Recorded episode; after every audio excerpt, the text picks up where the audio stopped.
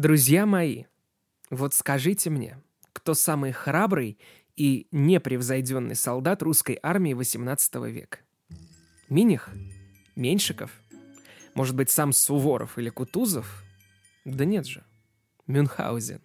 Ну, это шутка, конечно, но именно так барон хотел выглядеть в глазах своих ошеломленных слушателей, которым не уставал отпускать все новые и новые истории о своей невероятной службе, уже сидя на пенсии в своем поместье в Боденвердере. Ну вот давайте на 10 секунд каждый задумается, а что вы знаете о бароне Мюнхгаузене? А я пока помолчу, а вы повспоминайте, ну буквально 10 секунд.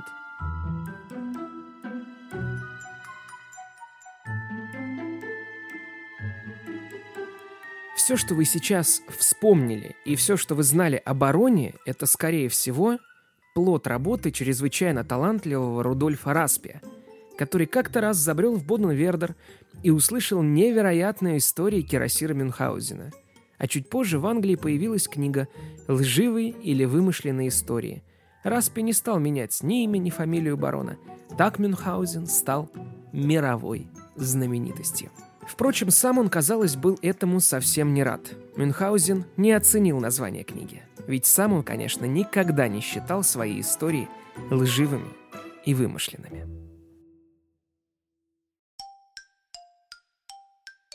Здравствуйте, друзья! Вы слушаете исторический подкаст «При царе Горохе». Меня зовут Никита Исанов, и я историк. Это подкаст о событиях и людях, так или иначе повлиявших на историю нашей страны. Каждый эпизод — это отдельный рассказ о нашем прошлом, возможно, о котором вы не знали или знали, но просто забыли. В общем, сами разберетесь.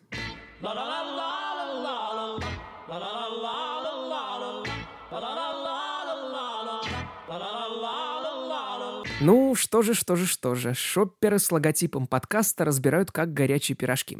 Заходите в группу подкаста ВКонтакте и скорее заказывайте. Шоппер хлопковый, белый, невероятно плотный, удобный и самое главное, экологичный. Переходите по ссылке в описании этого эпизода и носите классные шоперы с логотипом моего подкаста с удовольствием.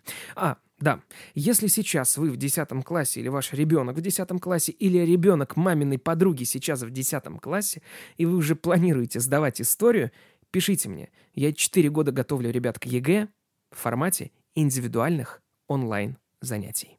Должен вам признаться, к своему стыду, сам я мало что знал о Мюнхгаузене до начала подготовки к этому выпуску. В начале осени я был в одном из московских театров на постановке про Мюнхгаузена и вдохновился сделать подкаст на эту тему. Я, конечно, как и многие из вас, читал рассказы о бароне Мюнхгаузене еще в детском возрасте, но никогда не думал, что этот человек не литературный персонаж, а настоящий человек, который родился 11 мая 1720 года в, прямо скажем, небольшом городке Боденвердере, что недалеко от Ганновера, и принадлежал к очень древнему и знатному саксонскому роду, основателем которого считают некого рыцаря Хейно, жившего аж в XII веке и бывшего участником Третьего крестового похода под командованием Фридриха Барбаросса – все потомки этого Хейно погибли в различных войнах, и только один из потомков не участвовал в войнах, а жил в монастыре. Кто именно это был, неизвестно.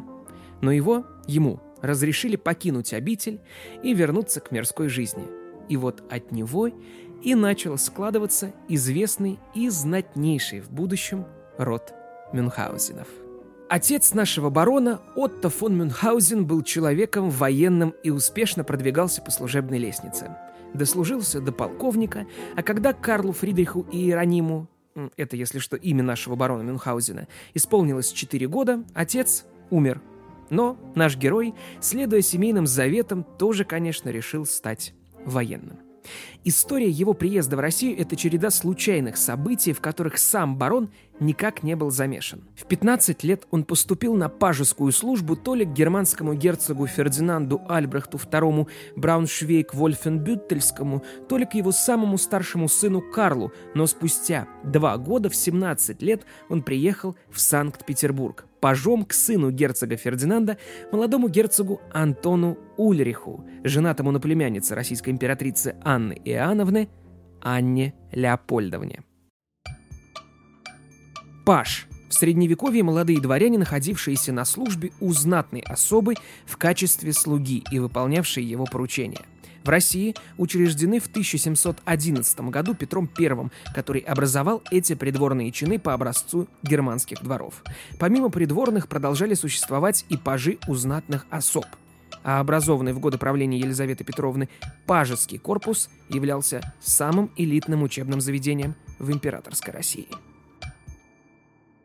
Молодой герцог Антон Ульрих, несмотря на отсутствие каких бы то ни было выдающихся талантов в военной службе, Бурхард Миних, командующий русской армией, говорил про Ульриха, что он ни рыба, ни мясо. Так вот, Ульрих все-таки участвовал в русско-турецкой войне 1735-1739 годов. И во время штурма крепости Очаков Ульрих оказался в самой гуще боя. Конь под ним был убит, адъютанты двое пажей ранены и вскоре скончались, а он совершенно невероятным образом остался цел и невредим. Так вакантное место на службе у новоиспеченного русского герцога с поистине блестящими перспективами, оказалось свободно. Осенью того же 1737 года после штурма Очакова из Вольфенбюттеля в Петербург пришли известия о скором отъезде в русскую столицу новых пажей. Так наш барон Мюнхгаузен оказался в России. До всемирной известности было еще 50 лет. Мюнхгаузен, полный сил, энергии и надежды сделать блестящую карьеру, отправляется в Петербург. Впрочем, на службе у Антона Ульриха Иероним фон Мюнхгаузен будет недолго. Хотя, казалось бы, это противоречит здравой логике. Ульрих женат на Анне Леопольдовне, и вот-вот с появлением наследника будущего Ивана VI брауншвейгское семейство, так Ульриха и Леопольдовну тогда называли в России, займет трон. При таком раскладе уходить со службы у герцога кажется, ну, крайне неразумным. Но барон принимает такое решение, которое, как покажет история, станет одним из главных его решений в жизни и спасет его от неминуемой ссылки. Судьба Антона Ульриха, как и всего брауншвейгского семейства, будет очень и очень печальной. Оказавшись у руля власти при малолетнем Иване VI в 1740 году, после смерти Анны Иоанновны, они смогут удержать этот самый руль всего один год, и уже осенью 1741 в результате дворцового переворота к власти придет Елизавета Петровна. Тогда Ивана разлучат с родителями и посадят в Шлиссельбургскую крепость. Анна Леопольдовна проживет еще пять лет и в ссылке скончается, а Ульрих переживет и Анну, и их первенца Ивана VI. Потеряв зрение, он скончается только в 1774 году, похоронит его тайно, а караульным, бывшим при погребении, строго-настрого запретят рассказывать о месте захоронения брауншвейгского герцога. Ульрих, конечно, не хотел отпускать Мюнхгаузена из своей свиты, но в итоге отпустил – и в декабре 1739 года наш барон поступает корнетом в Брауншвейгский кирасирский полк в Риге, где шефом числился все тот же Антон Ульрих. Ну, можно сказать, и не расставались.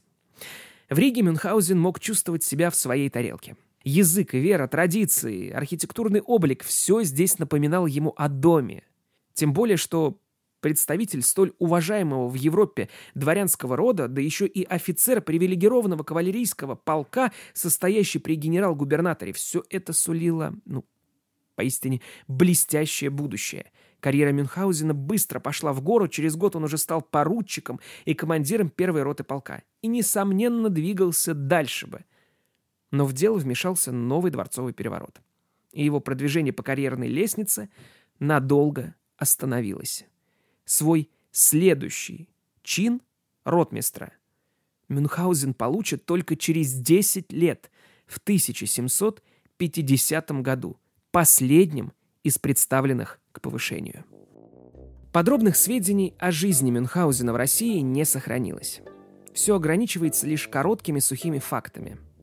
Но и они помогают посмотреть на жизнь знаменитого Кирасира. Кстати говоря, Образ Мюнхгаузена, так старательно созданный Гюставом Даре, этакого худого старичка с впечатляюще закрученными усами, совсем не совпадает с обликом настоящего Иеронима Мюнхгаузена.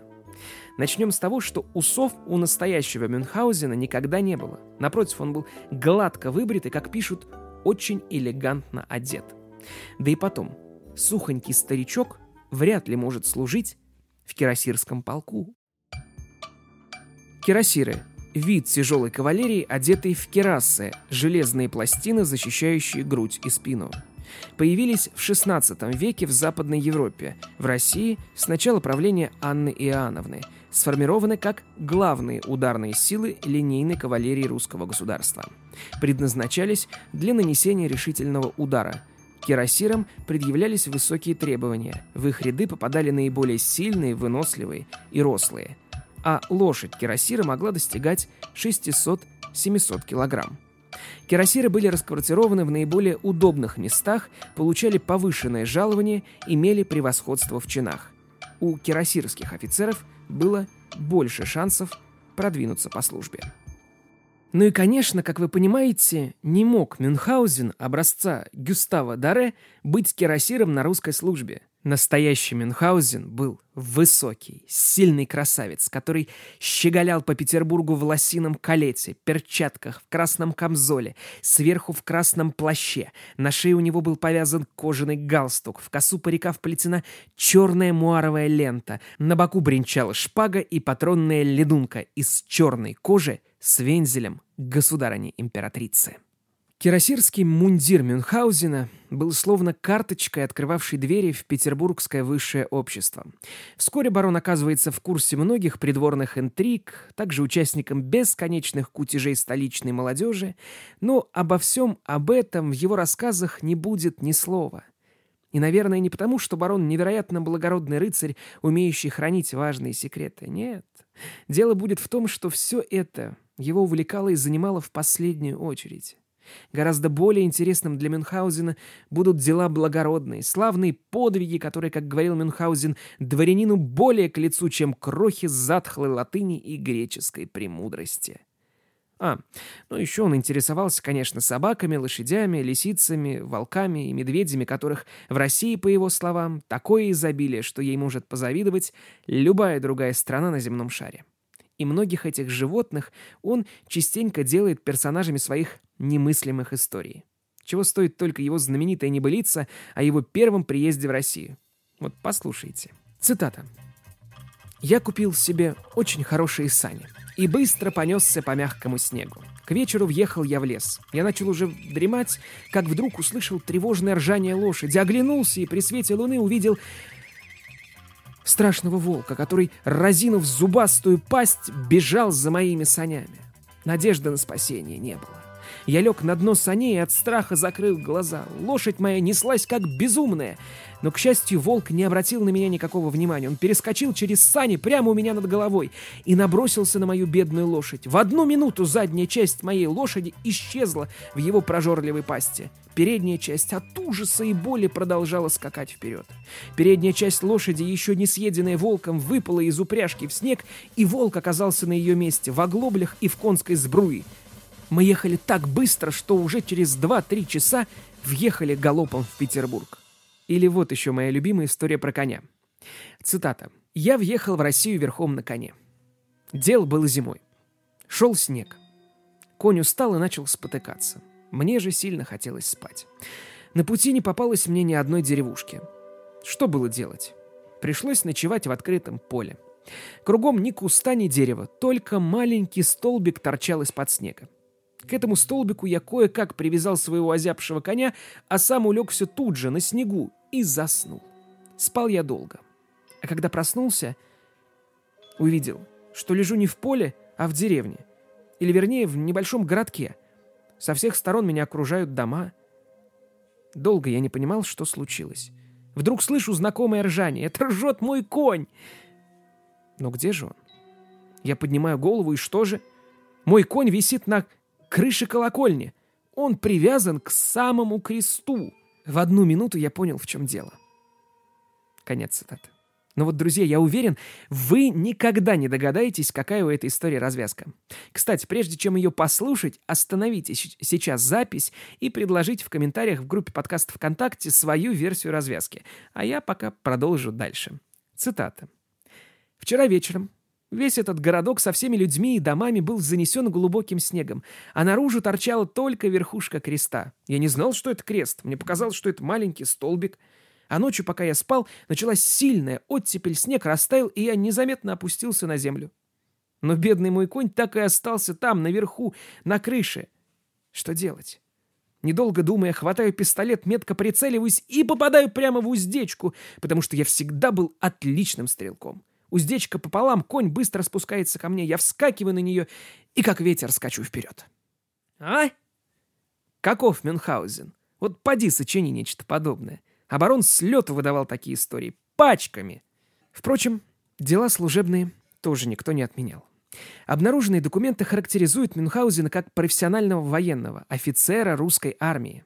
Первая рота, которой командовал Мюнхгаузен, считалась в полку образцовой, поэтому поддержание в ней надлежащего порядка требовало от Мюнхгаузена немалых усилий. Барон, который по долгу службы должен был отстаивать полковые интересы перед начальством, обязан был владеть навыками бумаготворчества.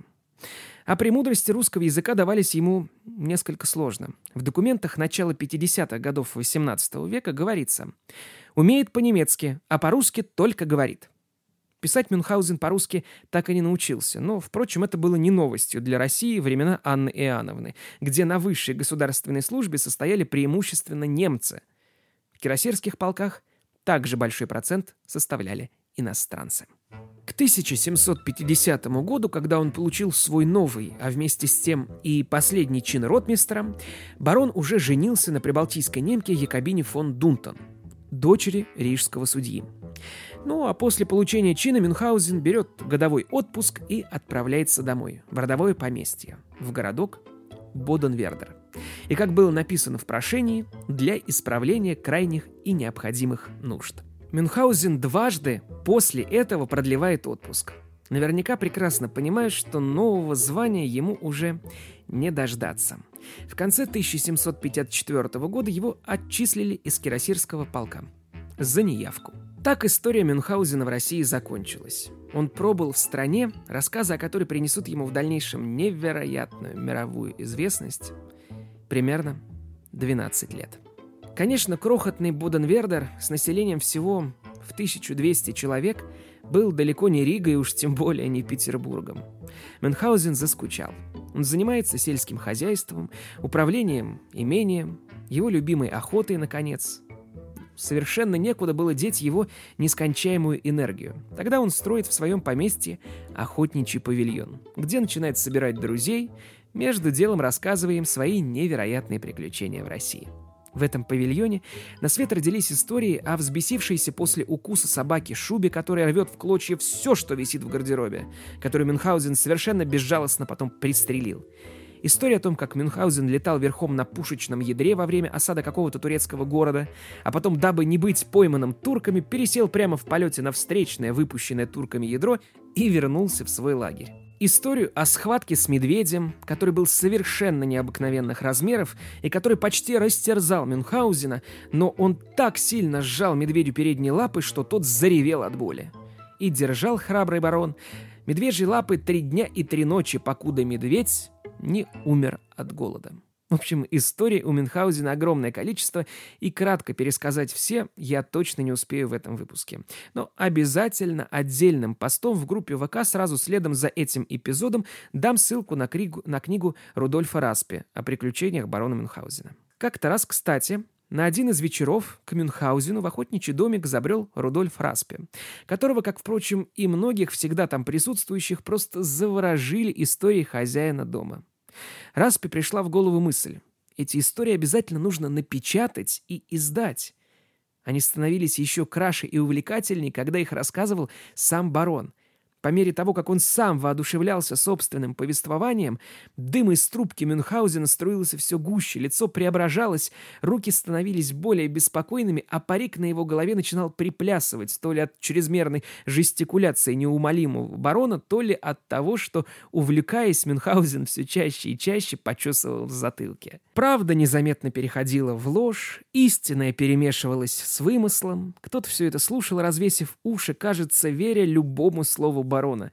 Кто-то просто посмеивался над хвостовством русского кирасира, но и те, и другие раз за разом возвращались к Мюнхгаузену, чтобы послушать все новые и новые его истории, от которых и правда просто невозможно было оторваться. Вот таким Иеронима Мюнхгаузена в один из майских вечеров увидел писатель Рудольф Распе. Однако и до Распе рассказы барона уже появлялись в печати. Еще в 1761 году кто-то напечатал три рассказа Мюнхгаузена под общим названием «Чудак». Через 20 лет рассказы Мюнхгаузена попали в берлинский юмористический альманах «Путеводитель для веселых людей». Правда, вот кто был автором, опять неизвестно. Да и Мюнхгаузен тогда не стал еще мировой знаменитостью и, как пишут, был совсем недоволен тем, что стал всеобщим посмешищем. Но то ли еще будет. В 1785 году в Англии на свет появилась книга «Лживые или вымышленные истории», которая и Распе, и Мюнхгаузена принесла вечную славу. Ретивому, пусть уже и не молодому барону, сам факт появления этой книги совершенно не понравился. Он якобы пришел в ярость и пригрозил заколоть наглеца, который опозорил его честное имя. Но, к счастью для Распи, он больше никогда не встречался с бароном Мюнхгаузеном. На страницах книги Распи Мюнхгаузен – вечно молодой кирасер на русской службе, с которым неустанно случаются все новые и новые приключения. Настоящая пенсионная жизнь Иеронима фон Мюнхгаузена была куда более грустна и прозаична. В 1790 году умерла его любимая Якобина фон Дунтон, а спустя 4 года он вновь женился на 17-летней Бернардине фон Брун. Это при том, что самому Мюнхгаузену было на тот момент уже 74 года. Бернардина оказалась легкомысленной, ветреной и расточительной. Мезальянс не принес счастья ни барону, ни его молодой супруге. История закончилась тем, что барон затеял бракоразводный процесс, разорился и умер в бедности в 1797 году от апоплексического удара или по-другому инсульта. Говорят, что самая опасная ложь та, в которую автор сам искренне верит. В медицине даже существует такое понятие, как синдром Мюнхгаузена – психическое расстройство, во время которого человек намеренно симулирует какие-то симптомы заболевания, искусственно вызывает эти симптомы, чтобы подвергнуться медицинскому обследованию, госпитализации там, ну, и так далее. Сложно сказать, был ли Мюнхгаузен патологическим лжецом или же просто искренне верил в свои рассказы. А может и не верил вовсе. Красиво сочиняя для любящей его публики все новые и новые приключения, которые когда-то якобы случались с ним в далекой России. Друзья, вот такой получился эпизод про барона Мюнхгаузена. Мне очень интересно, что вы о нем думаете. Заходите в группу подкаста ВКонтакте.